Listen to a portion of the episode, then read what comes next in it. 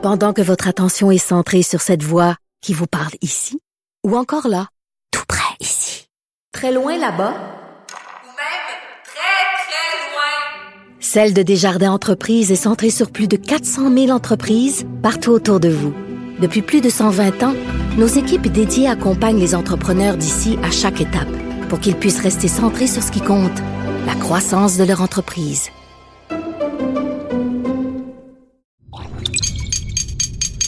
Cube Radio. Sophie Durocher. Sophie Durocher. Sophie Durocher. Mon nom est Sophie Durocher. Sophie Durocher. Des opinions éclairantes qui font la différence. Cube Radio.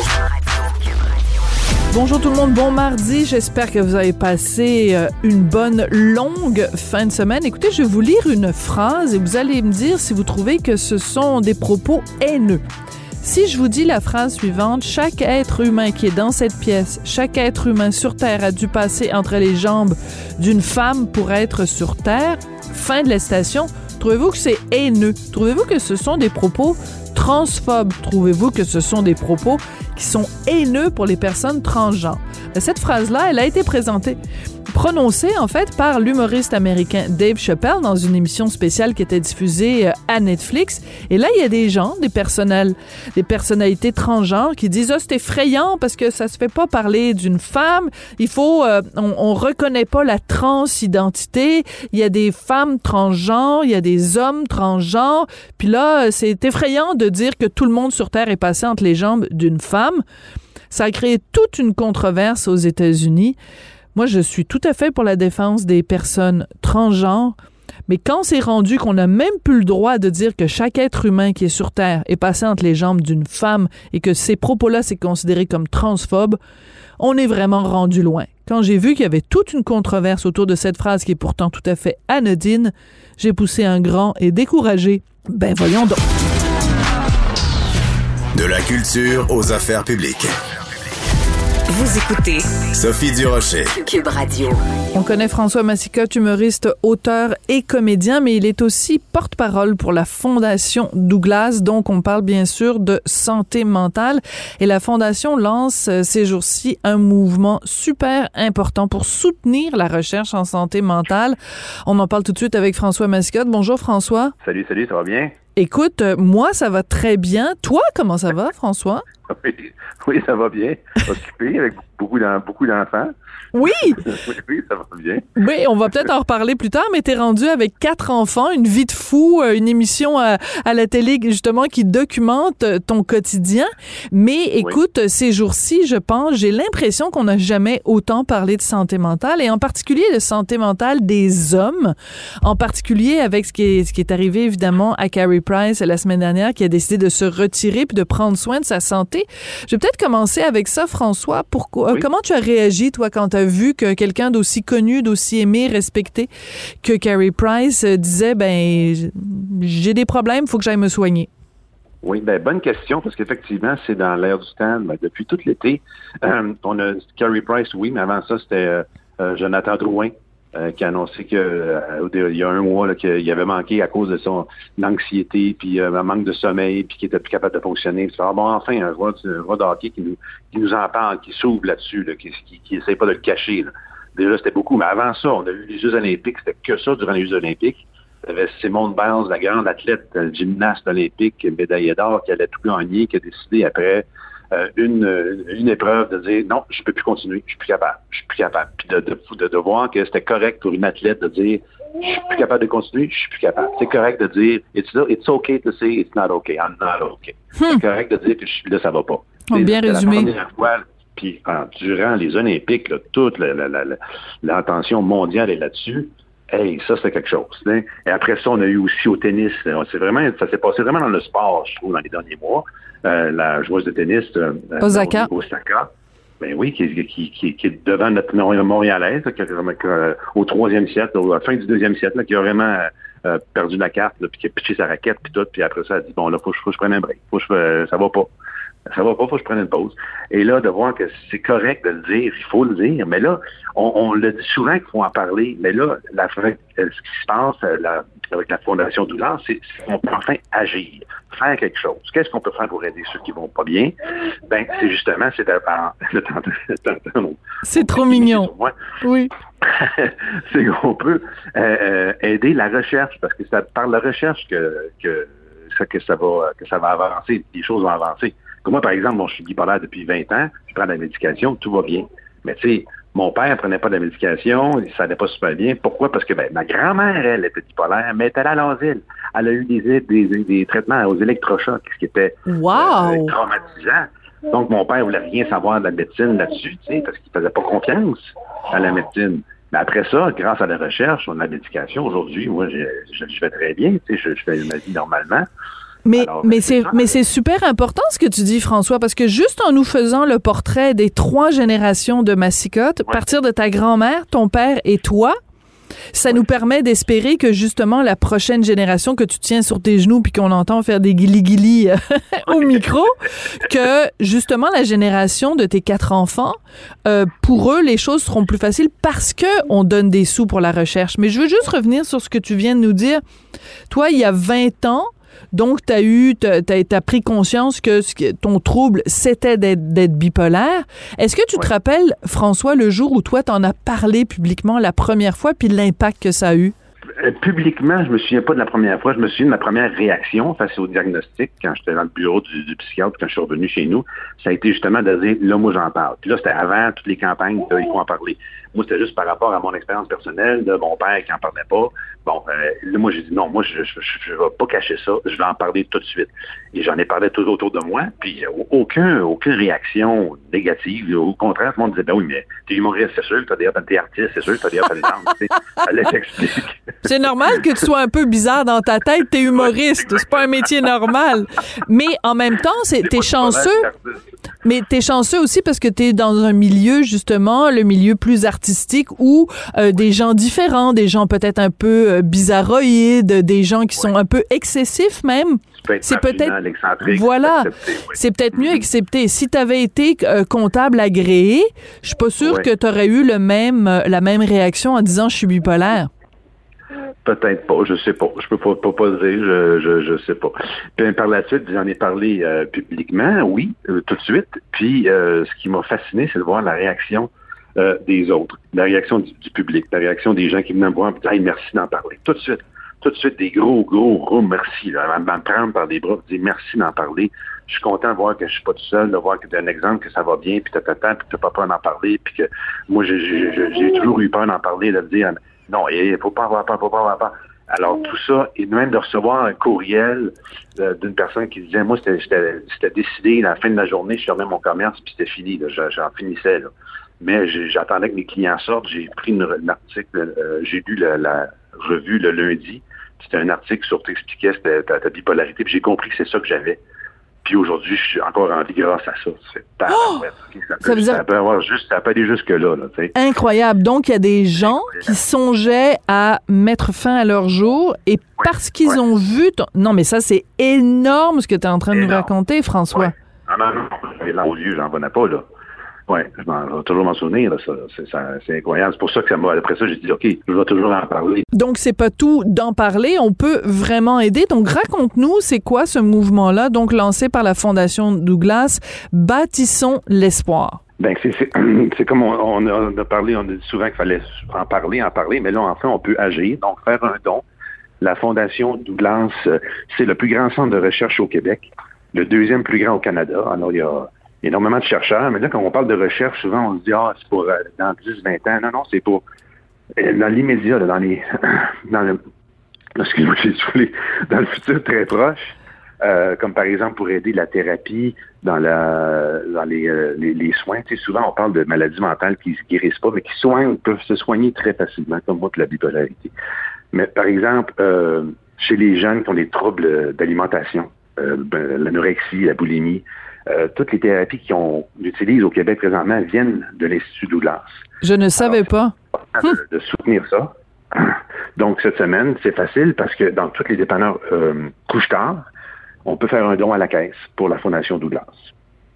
Alors, c'est drôlement euh, important de parler évidemment de cette de cette fondation là, puis tu nous apprends plein de choses que, que moi je ne savais pas. C'est important de donner des sous évidemment pour faire de la recherche, mais revenir sur ce, ce cette stigmatisation aussi de la santé mentale. Parce que si je te recevais aujourd'hui, François, pour euh, parler d'une campagne, euh, parce que, bon, disons que tu avais eu un problème cardiaque il y a dix ans, puis qu'aujourd'hui, tu venais nous parler en disant, mais c'est important de donner de la recherche pour savoir comment le cœur fonctionne, euh, il n'y en aurait pas de stigmate. Mais là, la santé mentale, les gens en parlent, puis là, on fait attention, puis il y a encore des gens qui sont gênés d'en parler. Alors, si tu quelqu'un qui nous écoute et qui a peur de dire à son entourage ou qui a peur de dire à son employeur j'ai un trouble de santé mentale, qu'est-ce que tu lui dirais à cette personne-là?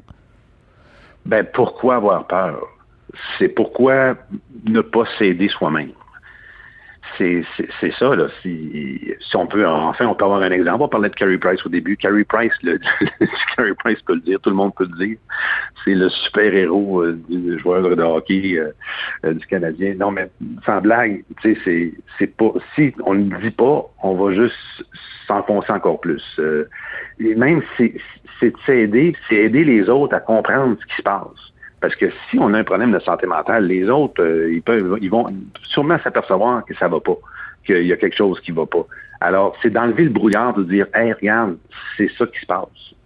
C'est ça. Que ce soit n'importe quoi, que ce soit la, dépression, l'anxiété, n'importe quoi. De l'expliquer, regarde, c'est ça qui s'est passé ou c'est ça qui se passe. Puis les autres, ah, enfin, ils peuvent comprendre. Donc, je prends une pause, j'ai besoin de ci, j'ai besoin de ça, j'ai besoin d'aide ou quoi que ce soit, je m'en vais chercher de l'aide, je vais revenir. Ah, OK, euh, on peut comprendre enfin la personne. Et ça, c'est hyper important parce que sinon, on va dire, mais pourquoi qu'elle même, pourquoi qu'elle réagit de même, on ne le sait pas. C'est là qu'on peut avoir des, on peut juste dire des, euh, il est de même ou il est ci, il est ça. C'est important de, de l'expliquer, de le dire, puis de l'exprimer. Oui. Euh, tu, tu, nous parlais tout à l'heure de tes, de, tes, de tes quatre enfants. Tu as une famille vraiment euh, euh, différente, à géométrie variable. Qu'est-ce que tu as dit? J'en ai, je vais te corriger, j'en ai cinq. Ah oui, excuse-moi. J'ai un grand de 20 ans aussi. C'est vrai. Comment ça fait qu'on parle pas de lui? Ben non, c'est ça. T'en as cinq. Excuse-moi. Et euh, même, euh, il y a même euh, une émission avec toi et, euh, et, et Bianca où on suit votre votre quotidien. pourquoi tu acceptes de faire des projets comme celui-là, laisser des, des caméras rentrer chez toi? est-ce qu'il y a, y un ben, but de d'éducation ou de, de, de t'amuser ou c'est, on laisse pas vraiment des, caméras rentrer euh, chez nous comme ça. C'est qu'on a fait une émission pendant la pandémie où on n'avait pas faire de spectacle. Alors, on, a eu ce projet-là depuis quelques années qui nous, a été demandé plusieurs fois. Puis on n'avait jamais eu le temps de le faire. Mais on n'a pas, c'était pas, on voulait pas faire une, docu-réalité où les gens rentraient puis filmaient n'importe quoi toute la journée, puis comme des caméras cachées comme c'est dans la maison de Big Brother. Mais pas du tout. on disait bon Aujourd'hui, venez-vous-en, on va vous montrer qu'est-ce que c'est qu'il fallait d'avoir à la maison avec les enfants. On va vous montrer qu'est-ce que c'est que. Alors, c'est plus, on, on, euh, on, accepte, puis on prépare un peu, on, fait quelque chose avec, avec les caméras, avec des enfants ou pas. Les enfants n'étaient pas tout le temps là. Puis on fait expliquer c'était quoi qu'on faisait comme la boutique en ligne dans le, garage ou faire une activité avec les enfants. On partait avec eux autres. Puis ils avaient du fun. Puis euh, ils ont toujours accepté de faire ça. Puis euh, s'ils n'avaient pas voulu ou s'il y en a qui pas voulu, ils n'auraient pas été dans le dans, le tournage, c'est tout. Et ils ont bien aimé ça. C'était bien agréable. C'était dans, une version vraiment euh, euh, divertissement. pour, on est deux humoristes, puis on s'amuse avec les enfants, puis c'était ça. Alors justement, parlant d'humoriste, toi, est-ce que tu commences à avoir hâte de, remonter sur scène puis que la vie revienne à la, à la normale? Là, Bianca, c'est chacun son tour. Là, c'est Bianca qui finit ses tournées. Mais là, j'avoue que moi, ça commence à faire longtemps que je suis pas parti faire des shows. Puis là, j'ai, euh, oui, je commence à avoir hâte là, de ressortir mon mission. Parce que là, c'est moi qui est avec les enfants le vendredi soir, puis samedi soir, à part faire, faire des shows. Fait que là, oui, j'aurais envie d'aller J'ai hâte, aussi, oui. Ben, écoute, mais, mais, mais c'est particulier, votre, votre histoire est quand même euh, spéciale parce que c'est vraiment un couple de 2021. C'est-à-dire que euh, vous avez tous les deux euh, une carrière dans le même domaine, puis des fois, c'est un qui s'efface plus pour laisser de la place à l'autre. Là, c'est l'autre qui s'efface plus, puis pendant ce temps-là, il, il, faut, il y en a un qui doit s'occuper des, des, des, nombreux enfants. Mais je trouve que c'est formidable l'équilibre auquel vous êtes, vous êtes arrivé. C'est c'est un bel exemple, c'est un beau modèle pour des gens qui se disent, ben comment on fait pour euh, gérer deux carrières en même temps? Ben, on est chanceux de pouvoir le faire, parce que euh, moi, je suis chanceux de pouvoir dire, euh, ben, financièrement, juste qu'elle que fasse les choses, c'est assez. Je sais pas, on n'a pas besoin d'être les deux à travailler. Si c'était le cas, ça serait beaucoup plus difficile. Tu sais. Moi, je peux faire OK, pas de problème. Moi, je reprendrai quand, quand ça me tentera et pas de problème. Ou si j'étais dans le milieu de ma carrière où je ne peux, pas arrêter parce que là, il y, a des, producteurs et du monde autour qui disent non, non, non, il faut que tu fasses un autre spectacle? J'ai aucune pression. Moi, je fais ce que je veux. Je peux pas, recommencer si je veux. Je pourrais prendre ma retraite, ça serait plus correct aussi. Fait que ça, on est chanceux là-dessus, oui. De dire, OK, euh, tu veux faire ce projet-là, go. Euh, puis après ça, je ferai le mien si ça me tente. Tout. Alors oui, on est vraiment chanceux, on l'apprécie. Donc, ce qu'on comprend, c'est que Bianca fait tellement d'argent que tu peux euh, te permettre de ne pas retourner travailler. On adore ça. Non, ce qu'il faut comprendre, c'est que j'ai bien négocié mes contrats de Sponge Power. maintenant, je peux prendre des breaks. c'est ça, excellent. Bon, ben, le, tu vois, hein, le, papier absorbant, finalement, c'est payant. Vous avez très bien géré ça tous les deux. Écoute, on pouvait pas, euh, évidemment, se quitter sans, sans, sans une touche euh, d'humour. c'est toujours un plaisir de te parler, François. Puis, encore une fois, je reviens sur ce, ce dossier-là de la santé mentale. l'importance d'en parler, l'importance, tu en parlais tout à l'heure, de nommer les choses, de mettre un mot, un mot juste sur ce qu'on sent, sur la façon dont on se sent. Puis, on se rappelle que, donc, cette semaine, euh, toute la semaine, on donne des sous pour aider la Fondation Douglas qui fait un travail essentiel vraiment pour la recherche euh, sur la santé mentale. Merci beaucoup François. Donne un bisou à ton à ton dernier né, c'est Kimi, c'est ça? C'est Kimi, oui. J'ai vu des photos, il est vraiment ah, t'es gentil. Mais je vais je vais lui parler de ton modèle où euh, c'est la femme qui euh, qui, euh, qui, qui fait puis le, le, gars reste à la maison, s'occupe des enfants. Je vais en parler avec Martineau, on va voir ce qu'il en pense. Merci beaucoup. Oui, oui, oui, sûrement qu'il va être d'accord. OK. Salut, bye bye. Oui, mais lui, il a pas fait de publicité pour du papier absorbant, qu'est-ce que tu veux je te dis, il s'est trompé de ah, ben carrière. Ben, tu renégocies ton contrat pour avoir plus de salaire, je sais pas c'est quoi votre train de vie. T'es super drôle. Merci beaucoup François. François. Merci. Bye bye. François Massicotte, donc euh, auteur, animateur et humoriste, bien sûr, et qui, euh, il y a quelques années, a fait euh, cette déclaration-là, a parlé publiquement de, ses, de sa, sa, santé mentale et qui maintenant est porte-parole pour la Fondation Douglas et ce mouvement, donc Bâtissons l'espoir pour soutenir la recherche en santé mentale. Pendant que votre attention est centrée sur cette voix qui vous parle ici, ou encore là, tout près ici, très loin là-bas, ou même très, très loin, Celle de Desjardins Entreprises est centrée sur plus de 400 000 entreprises partout autour de vous. Depuis plus de 120 ans, nos équipes dédiées accompagnent les entrepreneurs d'ici à chaque étape pour qu'ils puissent rester centrés sur ce qui compte, la croissance de leur entreprise. Sophie Durocher. Une femme distinguée qui distingue le vrai du faux. Vous écoutez Sophie Durocher. Cube Radio. Les rencontres de l'heure. Marie-Claude Barrette et Sophie Durocher. La rencontre Barrette-Durocher. On la connaît sous le nom de Marie-Claude Barrette, mais euh, en fin de semaine, je pense qu'il y a plusieurs personnes qui se sont rendues compte que finalement, c'était la brebis bergère. Marie-Claude, bonjour. Salut, j'avoue que je pensais pas que tu allais me parler de ma brebis bergère. Ben, écoute, ça... je l'ai tellement aimé, mon personnage, ça n'a pas de bon sens. Écoute, Marie-Claude, on t'a entendu et vu donc à l'émission Chanteur masqué. Je voulais juste te faire un petit clin d'œil. On passera pas toute la chronique là-dessus, mais juste te dire à quel point j'ai découvert ta voix vraiment des deux performances absolument magnifiques. Donc, en, général, tu as aimé ton expérience à Chanteur masqué. Ah ouais, ouais, ouais, ouais, absolument. Écoute, j'ai travaillé avec Fred Saint-Gelais, là. Tu sais, ah, mon Dieu. Je suis allée dans un studio professionnel d'enregistrement. Euh, on a pratiqué les chorégraphies avec Kim Gingras, que déjà j'admirais. Tu sais, elle, elle, a, elle a dansé avec les plus grands. Puis eh, je pouvais pas y parler parce que quand t'es quand t'étais euh, quand t'es un chanteur masqué, t'es absolument anonyme. Hmm. Donc imagine t'étais avec quelqu'un qui t'apprécie, est à côté de toi, t'es dans ton gros costume et je pouvais pas, j'avais pas le droit de m'adresser la parole, mais c'est vraiment ça en partant de la maison, euh, on est tous habillés en noir, c'est écrit sur le chandail ne me parlez pas. Ah ouais. Ah oui, on nous attend secrètement dans un stationnement qui est pas du tout à l'endroit où on où on chante et on a on avait une visière mais une visière là qui pouvait faire peur, là, complètement noire et là on embarquait dans une minivan et pas le droit de parler parce que les personnes ne savent pas qui on est. Alors moi j'ai bien aimé déjà cette aventure-là parce que ce côté-là mystérieux me plaisait beaucoup. Euh, donc, il y avait vraiment, un- tu sais, on voulait, on voulait rester anonyme. Moi, j'a- j'avoue que j'aurais aimé rester un peu plus longtemps dans l'aventure parce que euh, j'avais une belle chanson qui s'en venait de Sia, euh, qui était Oh! celle que Way Bird Set Free, que, que j'adore les paroles, j'adore les chansons, elle était enregistrée. Malheureusement, ça s'est arrêté euh, à, à ce moment-ci pour moi, mais, mais peu importe, euh, j'ai quand même vécu une déception. J'avais, j'ai vu ça comme un deuil. Ben, je te le dis là parce que c'est tellement extraordinaire. Mais oui! partie de cette gang là. Moi, je veux pas. Patrick Martel, là, qui est celui qui a créé la brebis bergère accompagné de Florence. Écoute, c'était des gens extraordinaires. Moi, ça prenait comme 15 minutes euh, mettre mon costume. J'étais avec eux. On est parti d'un dessin à, Hmm. à, à ça. C'est extraordinaire vivre ça et ça s'enregistre dans les locaux euh, du Cirque du Soleil. Donc, euh, tu sais, euh, c'est une chance quand t'es pas une chanteuse d'arriver dans un contexte comme ça et de le quitter. Ben, c'est triste. Là, je me suis fait à l'idée que c'était terminé pour moi, mais quand même.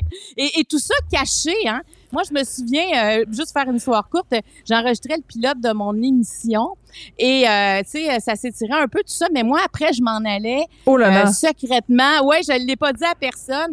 Et le, le soir que j'ai terminé sur la scène, ce que tu as vu dimanche, il était 2 heures du matin à ce Ah oui! Oui, Fait que là, il faut que tu heures. préviennes, faut que tu préviennes ton monde. Tu leur dis, ben, il est deux heures du matin, je rentre, mais je peux pas vous dire pourquoi je suis restée à l'extérieur de la maison. Tu peux pas le dire et en même temps, tu en réunion à 7 heures le matin, tu fais ta chronique de radio, tout ça, tu sais, je veux dire, tu peux pas dire, hey, je suis fatiguée, je suis arrivée tard, et, et- mais c'est ça. Alors, c'est bravo à, à Déferlante euh, parce que c'est une grosse, grosse, grosse production. Et moi, je l'ai vécu, euh, je dirais, euh, avec beaucoup de, de façon ludique. De, j'ai endossé ça complètement. J'ai aimé ma bergère. J'aurais aimé partir avec mon costume, mais non, ça, c'était pas Ils possible. vont devoir, ils vont les garder dans les archives, mais en tout cas, Oui, euh, oui, euh, on, oui. on va se souvenir aussi de tous les indices avec la campagne et tout ça, puis euh, la photo de, de Céline Dion. Donc, euh, mais il y a quand même pas mal de gens qui ont deviné euh, que c'était Oui. toi. Donc, euh, ben écoute, moi j'étais dans mon salon, j'avais aucune idée. Moi, je j'avais pas, j'avais pas compris les indices, mais en tout cas, t'avais l'air tellement contente quand t'as enlevé euh, ton costume. De, de t'avais l'air d'avoir eu du fun et ça et ça Ah, paraissait vraiment à travers l'écran. Donc, je pouvais pas quand même avoir une entrevue, une rencontre avec la bergère, euh, la brebis bergère, puis pas t'en parler. Écoute, Marie-Claude, un sujet beaucoup moins ludique, beaucoup plus euh, inquiétant c'est euh, la quantité de gens dans le système de santé qui refusent encore de se faire double vacciner et qui donc euh, leur ordre euh, leur ordre professionnel leur dit ben écoutez vous allez être suspendu c'est euh, c'est pas des bonnes nouvelles. Mais c'est pas des bonnes nouvelles. Écoute, moi, je, je quand je regarde ça, je lisais ça partout en fin de semaine ce matin. Puis tu sais, même depuis euh, que le passeport vaccinal est éligible, on, sent quand même qu'il y a un clivage. Tu sais, on pense toujours à l'annonce que la publicité où la personne essaie de rentrer, puis elle se frappe, la, la, la, tu sais, elle rentre dans un mur de verre là. Ben là, ça, ça s'accentue, ça s'accélère, et je me dis, mais qu'est-ce qui va rester de ce clivage là Imagine la pression qui s'ajoute sur les épaules de ceux et celles qui se sont fait vacciner dans le système de santé parce qu'il y a des gens qui ont étudié la science hein, pour rentrer dans un hôpital. Tu as un minimum de, de, de scientifique en toi. Là, je peux pas croire que tu t'envoies infirmier, infirmière, tu crois pas en la science. Inhalothérapeute, tu crois pas en la science. Médecin, tu crois pas en la science. Ça n'a aucun sens. Alors, ces gens-là, euh, ils vont se faire suspendre. Même à ça, c'est pas suffisant pour les convaincre d'aller se faire vacciner. Mais en quittant, ils laissent quand même une pression immense sur les épaules. On sait qu'on est en, il manque déjà de personnel. Et, d'enlever un 3, 4, 5% du personnel qui sera pas là à partir du 15, moi, je trouve ça épouvantable. Et je me dis, ces gens-là, parce que oui, c'est des infirmières, infirmières, des médecins, des allothérapeutes, peu importe, il reste que c'est du monde comme toi puis moi, là. Ils ont des amis, ils ont une famille. Leur salaire, là, sert à payer leur maison, sert à payer l'épicerie, sert à vivre. Alors là, ils sont suspendus. Là. Il n'y a plus rien qui va rentrer là, comme revenu. Euh, Qu'est-ce que. Quel, tu sais, comment ils font pour continuer à vivre normalement? Dans quel monde ils et elles vivent? Surtout si la base, parce qu'elles ne croient pas au vaccin. Tu sais, il y en a qui ont d'autres croyances, mais si tu crois pas au vaccin, moi, je me dis, cherche-toi un autre job ailleurs. Là. Ben, Va- retourne pas dans le exactement. système de santé. C'est terminé pour toi, là. Ben, c'est comme c'est comme la comparaison que je faisais un, un petit peu plus tôt aujourd'hui, c'est c'est comme un pompier qui croit pas dans les avertisseurs d'incendie, je veux dire euh, puis qui se promène de porte en porte en disant aux gens surtout ne faites pas installer des avertisseurs d'incendie. Ben là, euh, va faire autre chose, va va, va flipper Ouais, des burgers chez McDo là, t'es pas à ta place comme euh, comme pompier. Et écoute, moi dans mon entourage, j'ai il y a un, un de mes amis qui est médecin et un de ses collègues, tu sais, c'est vraiment un médecin spécialiste, un de ses collègues préfère perdre son emploi plutôt que de se faire vacciner. Tu te dis, OK, toi, tu as fait des études pendant des années, tu sais, 10 ans de médecine, plus toutes les années pour se spécialiser, et tu préfères laisser tout ça sur la table plutôt que de te faire piquer. J'ai- J'aimerais ça vraiment que euh, euh, un psychologue euh, vienne m'expliquer ce qui se passe dans la, dans la tête de quelqu'un qui est prêt non seulement à laisser énormément d'argent sur la table, mais aussi faire une croix sur des années d'études, mettre en danger donc euh, la survie de, de, de sa famille, parce que ce gars-là a des enfants. Euh, mais surtout, euh, qui préfèrent faire ça plutôt que de prendre soin des gens, qui préfèrent euh, aller travailler en n'étant pas doublement vaccinés, donc en mettant à risque les patients dont il est censé sauver la vie. Ça va falloir qu'un Et- psy me l'explique. Exactement. Et il faut pas oublier que ces gens-là sont aux premières loges. Ils ont vu d'autres, on dit, ont vu des patients avoir la COVID. Ils ont vu des patients qui ont perdu la vie à cause de la COVID, tu sais. Alors, moi aussi, je ne comprends pas. J'aimerais vraiment faire une entrevue avec quelqu'un juste pour rentrer dans sa tête. Pour dire, c'est à quel moment il y a une brisure? Elle est où cette cassure-là pour, pour, pour arriver de, essayer de, de comprendre minimalement, mais présentement, c'est impossible. Puis là, on parle des infirmiers et infirmières, des médecins et tout ça. Mais dans la société en général, le 1er novembre est une date butoir importante aussi. Comme par exemple, dans le milieu de la TV, il y a plusieurs diffuseurs, diffuseurs plusieurs producteurs qui, au 1er novembre, si tu n'as pas le passeport vaccinal, c'est terminé. Tu ne peux plus, euh, tu ne peux plus agir à titre. Il y en a que ça va être des comédiens, des animateurs, peu importe. Mais moi, je connais des producteurs, je connais des gens, là, puis je connais aussi des sais, il y a des gens dans le milieu aussi qui sont silencieux présentement et il y en a qui ne sont pas vaccinés. Il y en a qui vont dire ben moi c'est une raison médicale, j'ai peur que ça détériore ma condition. Il y en a que c'est pour d'autres croyances, mais il reste que tranquillement on est en train d'effriter quelque chose et, c'est sur une base volontaire de ces gens-là moi tu sais quand tu as un métier que t'aimes et tout à coup le 1er novembre tu dis non moi je vais tout arrêter parce qu'il n'est pas question que j'ai le vaccin Écoute, moi, j'en connais. euh, je connais une de ces personnes-là, entre autres. Puis je, moi, je suis sans voix devant ça. Je me dis, mais voyons donc, mais voyons donc, tu vas tout perdre pour un vaccin. Et ça, Sophie, c'est que, tu sais, le vaccin, je pense que ça va être renouvelé d'année en année, d'année en année. J'ai comme l'impression qu'on va, on va poursuivre ce vaccin-là. Alors, ces gens-là, à quel moment ils vont réintégrer le système? Moi, je me pose bien la question, pas juste dans le milieu de la santé, ailleurs. À quel moment, s'ils se font jamais vacciner, vont-ils re- pouvoir refaire leur métier? Moi, c'est ma question. Oui, mais euh, je comprends ta question, puis je te dirais, moi, peut-être que je suis une sans cœur, puis peut-être que je suis euh, extrêmement cynique, mais j'ai pas de pitié pour ces gens-là, dans ce sens que euh, c'est c'est pas juste de se protéger eux eux je trouve ça extrêmement égoïste eux disent bon ben moi je je je veux pas me faire doublement vacciner mais ce dont ils se rendent pas compte c'est que si ils continuaient à travailler si on n'imposait pas ces règles là eux mettraient en danger tous les gens avec qui ils seraient en contact. Tu sais, je pense par exemple justement à, Guillaume le, le Métis-Vierge. Bon, lui, il a, il, a, il a décliné un contrat. Il devait réaliser District 31 parce qu'il voulait pas, lui, préfère attendre d'avoir un autre, d'un autre vaccin, un Medicago. Mais s'il était allé, en effet, sur le plateau de tournage de District 31, puis qu'il avait été en contact étroit avec des comédiens, avec Gildor Roy, avec euh, euh, Guillaume Otis, ben, il aurait peut-être pu ces gens-là sont doublement vaccinés, mais il aurait pu simplement leur donner la, la maladie. Peut-être qu'ils auraient eu Ouais. une grosse grippe. Ben, résultat, pendant une semaine ou deux semaines, ces gens-là n'auraient pas pu travailler. Donc, je trouve que quiconque, aujourd'hui, avec tout ce qu'on sait, puis depuis le temps, les gens qui refusent encore de se faire vacciner sont profondément égoïstes. Ah, oui, puis euh, faut pas oublier que, par exemple, ces acteurs-là peuvent avoir des enfants de moins de 12 ans qui n'ont pas encore de vaccin pour eux et avoir la COVID. Il y a des enfants qui vont retransmettre ça à d'autres personnes qui vont tomber malades, puis il y a des enfants aussi qui sont malades de la COVID.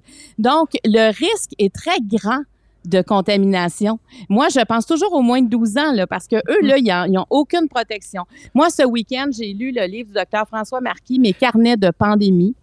Euh, et écoute, là, je veux dire, quelqu'un qui lit ça, là, à un moment donné, là, tu peux-tu comme juste avoir une sensibilité, comme tu dis, de l'empathie, de l'ouverture à l'autre, laisser ton petit toi-même, là, de côté, puis dire, c'est un geste c'est un geste de solidarité, la vaccination. C'est un geste pour s'en sortir. Il y a tellement déjà de conséquences de la COVID. Écoute, toutes nos discussions finissent par parler de la COVID. Ben oui. Dans la vie, au travail, partout. C'est omni... Juste se voir, on a toujours des masques devant notre visage. Tu sais, c'est, terrible ce qu'on vit. Alors, est-ce qu'on peut solidarité, solidarité, solidaire, je suis pas capable de le dire, tous ensemble être capable de s'en Solidairement. sortir. Solidairement être capable de s'en sortir. Et ces gens-là, moi, je pense qu'ils ont, en tout cas, ils ont un examen de conscience, mais à quelque part, là, ceux qui résistent encore, là, Sophie, qui vont tout perdre là, euh, vendredi, j'ai comme l'impression là qu'il n'y a plus rien à faire. J'ai comme l'impression qu'eux, ils sont rendus ailleurs, ils se nourrissent entre eux et ils pensent qu'on est, une gang de moutons, puis c'est nous, dans le fond, qui faisons l'erreur. Mais reste que dans notre système de santé avait besoin de ces gens-là et maintenant, ben, ils en feront plus partie. Mais je trouve ça épouvantable, ce qu'ils font vivre à leurs proches, à leur famille. Euh, c'est vraiment un geste, comme tu le dis, purement égoïste, à mon avis aussi. Oui, il y a un sujet dont tu voulais absolument parler, c'est le prix des loyers. Écoute, Ah! euh, moi, là, je suis- je suis contente d'être rendue où- là où je suis, mais j'imagine quelqu'un qui commence dans la vie, là, quelqu'un qui vient de finir ses études, qui a le goût de s'acheter une maison pour se partir dans la vie, c'est absolument pas abordable. Ben moi, je l'ai vécu ce printemps avec euh, ma fille Angela qui, euh, tu sais, à 24 ans, là, a décidé de, de dire, ben regarde, moi, je vais, euh, j'ai commencé à travailler, à finir sa maîtrise et tout ça. Elle dit, ben là, je vais, m'acheter un condo. Tu sais, je me suis mis des sous de côté, ça fait longtemps qu'elle travaille, puis je veux à, à m'acheter un condo. Je trouve que c'est un bon investissement. Et là, c'était impossible, Sophie. Ah Je veux oui. dire, parce que parce qu'il y a eu un gonflement des prix. Mm. Je veux dire, euh, le, le prix qui était demandé, ça finissait euh, vraiment plus cher que le prix demandé. Puis là, tu sais, à un moment donné, euh, et là, finalement, assez, assez loin d'appartement. Et le prix de l'appartement, ça n'a aucun sens. pour Même en location. C'est- Même en location. Elle a décidé d'aller en location quand même. Donc, mais la capacité de se mettre de l'argent de côté une fois que tu as payé ta location, pour, tu sais, c'est- complexe, c'est difficile. Elle, elle est seule. Moi, je, je voyais dans le journal, euh, entre autres, le Journal de Montréal ce matin, là, un père de famille de trois enfants. Ils ont 6, 12 et 14 ans, oui, les enfants. cherche. Mais la mère et le père travaillent à temps plein, Sophie. Là. Ça, là, Mm. ça marche pas dans notre économie. Quand tu as des personnes qui travaillent, qui sont pas capables de se trouver un loyer. Puis lui, son budget, là, la, la famille, le budget, c'est 1300 dollars par mois. Ils ont un avis d'éviction parce que leur bloc appartement va être démoli. Là. Donc, ils, ils, ils sont, ils auraient n'ont dû pas le choix. déjà. Ils n'ont pas le choix. Là. C'est pas un caprice. là. Ils n'ont pas le choix. Là. Le chauffage a été coupé dans le bloc appartement. Donc, ils se chauffent avec le fourneau présentement parce qu'on sent que ça devient imminent que ça va être démoli. Mais 1300 dollars pour un loyer, c'est ben, c'est sûr, moi, je commence à être plus vieille, mais dans mon temps, comme, euh, je comme mes parents disaient tout le temps, Dans mon Ben, jeune moi- temps. dans mon jeune temps, un 3,5 c'était 350, un 4,5 c'était 450, puis un 5,5 c'était 550 dollars. C'était comme ça là. Absolument. Maintenant, on- on n'est plus là du tout dans les prix. Et moi, je me dis, mais qu'est-ce Comment ça se fait qu'on en arrive là? Comment ça se fait que ceux qui construisent des nouveaux blocs appartements sont subventionnés, en fait, ont des, des prêts avec un faible taux d'intérêt pour favoriser les appartements un peu moins chers et c'est pas le cas du tout. Et, et, et quand je vois cette famille-là, je me dis, elle est pas seule, cette famille-là, avec un cas comme ça. Donc, c'est pas parce que les gens travaillent pas, là. C'est, parce qu'il met de l'argent dans ses poches. C'est ça, je me demande comment, tu sais, c'est, certainement, c'est, tout le temps nous qui payons le consommateur. Regarde, si tu veux faire rénover ta maison, mettons que tu fais le choix Ah, de c'est pas déménager. Ça n'a aucun sens, le coup, que déjà trouver de la main-d'œuvre. Et après, ben, écoute, euh, tout le monde se met de l'argent dans ses poches. Si tu veux avoir un appartement, tu mets de l'argent dans tes poches. Puis présentement, avec le gonflement des prix euh, des maisons, ben, il y a bien du monde qui se met de l'argent dans leurs poches aussi. Mais la personne qui cherche sa première maison, qui cherchent un appartement parce que avoir accès à la propriété, moi, je me souviens, Georges Brossard, qui est décédé, le papa de oui. Exactement. Il était notaire. Lui, il a commencé comme notaire dans sa vie parce que lui, son but, c'était il faut que les gens aient accès à la propriété. C'est ça la richesse. C'est quand tu as ta première maison. Puis à un moment donné, ben, il a décidé de faire autre chose. Il, avait- il a, il a compris qu'il en avait fait beaucoup pour ces gens-là. Mais moi, je suis- toujours restée avec ça. C'est vrai qu'avoir ta propriété, tu as un bien, tu as un bien bien qui va croître. Donc, si tu mets pas tout de côté, au moins ta maison, elle, elle te fait faire de l'argent parce que c'est le, le, le coût, le coût du marché. Mais quand tu n'es même pas capable d'avoir accès à ta propriété et tu travailles à temps plein, c'est très inquiétant, je trouve. Puis il va falloir qu'on se penche là-dessus à un moment donné parce que ça n'a aucun sens qu'on est en train de vivre. Et tu as raison de, de, de reprendre l'exemple de ce matin parce que c'est pas des cas de gens là, qui tirent le. Quand tu as deux emplois à temps plein puis que tu n'arrives même pas à te payer un loyer euh, décent pour euh, abriter ta famille, c'est qu'on a vraiment un problème. Marie-Claude, euh, ben, bonne chance pour, euh, pour ta fille parce qu'en effet, passer d'un- statut de locataire à un statut de propriétaire, c'est quand même euh, extrêmement important, mais c'est extrêmement difficile de l'avoir aujourd'hui. Marie-Claude, ma chère, euh, ma chère brebis bergère, on va s'ennuyer de ton costume. Mais euh, en tout cas, les, les gens dans ton entourage sont bien chanceux parce qu'ils vont avoir euh, toujours ta voix puis ils vont pouvoir continuer à t'entendre chanter. Merci beaucoup, Marie-Claude. Merci, Sophie. À demain. Pendant que votre attention est centrée sur cette voix qui vous parle ici, ou encore là, tout près ici, très loin là-bas, Ou même très, très loin. Celle de Desjardins Entreprises est centrée sur plus de 400 000 entreprises partout autour de vous. Depuis plus de 120 ans, nos équipes dédiées accompagnent les entrepreneurs d'ici à chaque étape pour qu'ils puissent rester centrés sur ce qui compte, la croissance de leur entreprise.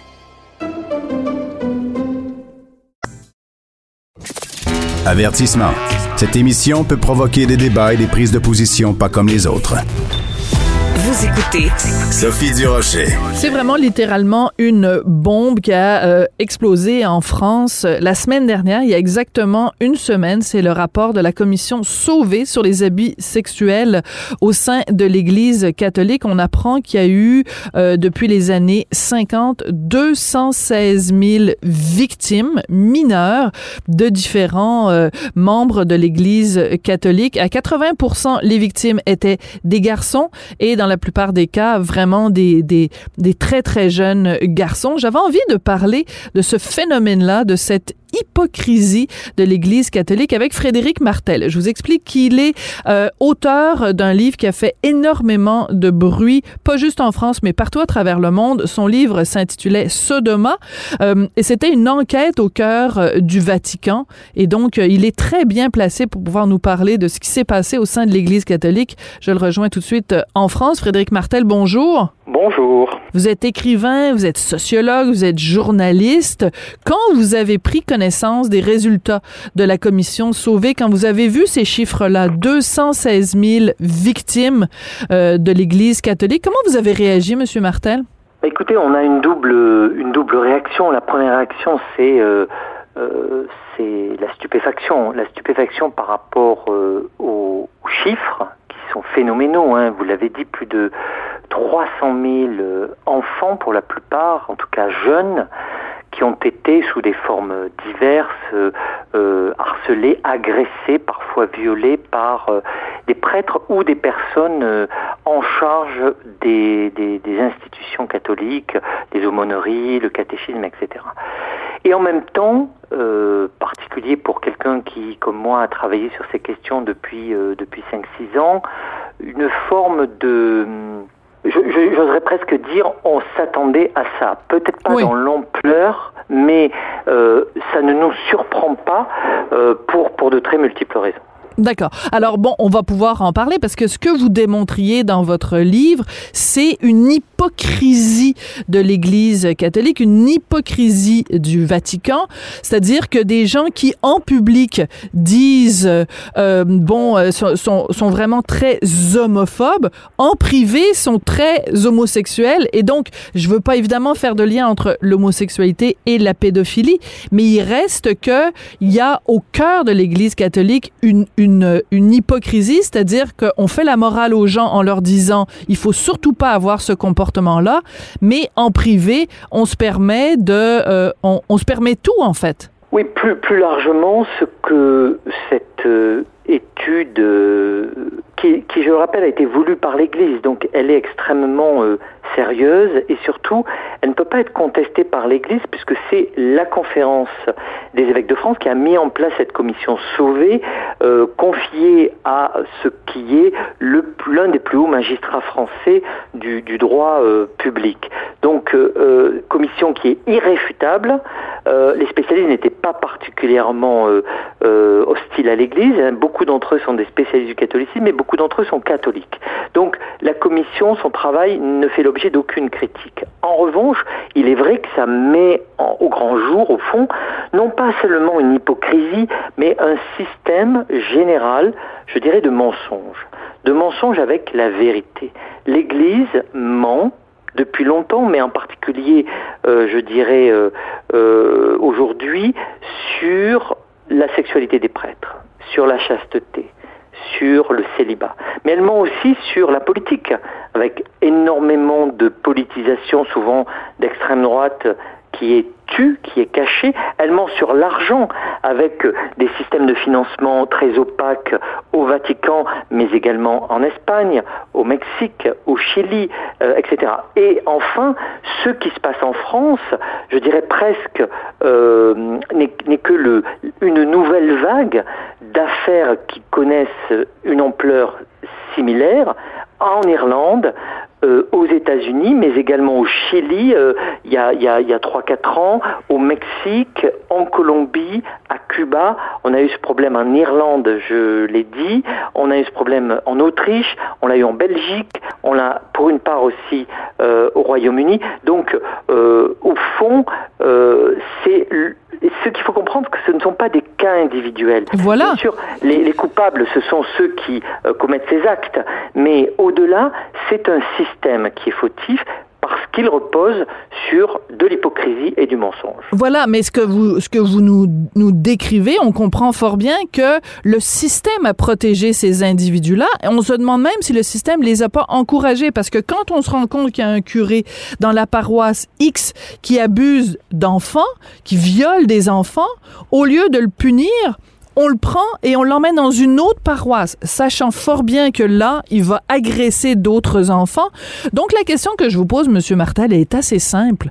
S'il y a autant de pédophiles, s'il y a autant d'agresseurs et de prédateurs au sein de l'Église catholique, comment se fait-il qu'il y a une partie de la population qui continue à accorder sa confiance à cet organisme-là, qui protège systématiquement des agresseurs? Alors d'abord, je, relativiserai un tout petit peu ce que vous dites. D'abord, euh, je, ne crois pas profondément, en tout cas en tant que structure, que l'Église, euh, sous quelque forme que ce soit, encourage la pédophilie. Je crois qu'elle la combat, depuis d'ailleurs longtemps. En revanche, ce qui est vrai, c'est qu'elle a institué un système, une culture du secret, qui vise d'abord à, protéger le secret de, de la sexualité des prêtres, très souvent d'ailleurs avec des femmes adultes, des hommes adultes, donc euh, qui n'est en soi pas critiquable d'un point de vue de la loi. Donc ces prêtres qui ont une sexualité, je dirais parfois normale, et sont protégés par le secret de l'Église, ce qui fait que des pédophiles qui, eux, vont avoir un comportement tout à fait euh, illégal, sont également protégés par ce système euh, bien que ce système n'avait pas pour objectif premier de protéger euh, ces pédophiles. Donc je, je pense qu'il faut, euh, il y a bien sûr des exceptions, il y a évidemment des pédophiles systémiques, mais je crois que l'Église en tant qu'institution est, plutôt victime de cette institution du secret sur le célibat, sur euh, la, la comment dire, et aussi tout simplement sur la confession, qui est aussi un des lieux très... Euh, moi, moi, dans mon étude, dans, dans ce livre Sodoma, on m'a expliqué que beaucoup des, des personnes qui découvraient leur homosexualité, qui en faisaient état lorsqu'ils étaient jeunes au prêtre, se faisaient ensuite draguer par le prêtre. Donc, euh, parfois même des, des personnes adultes d'ailleurs. Donc, il n'y avait pas en soi, euh, c'était pas euh, illégal d'un point de vue du droit. Après tout, un prêtre peut très bien, enfin, le- la loi n'a rien contre le fait qu'il ait une sexualité si elle est faite avec des gens adultes et s'il n'y a pas d'autorité entre lui et la personne euh, avec qui il a cette relation. Évidemment, il y a un doute sur la confession puisque la confession c'est quand même une autorité sur quelqu'un. Mais donc on voit bien le système. J'ajoute aussi une dernière chose, c'est que euh, par rapport à ce que vous dites, je, crois qu'on peut pas. Euh, c'est pas parce qu'il y a 300 000 victimes qu'il y a 300 000 pédophiles. Je crois qu'il y a d'abord des, des multirécidivistes qui ont pu, durant leur carrière, peut-être agresser ou, ou, violenter euh, plusieurs euh, dizaines, voire centaines de personnes. Donc c'est un nombre bien plus bas de, prêtres ou concernés. Et d'autre part, je pense aussi qu'il faut, euh, on peut pas, enfin tous les actes aussi euh, critiquables soient-ils ne peuvent pas être mis sur le même plan.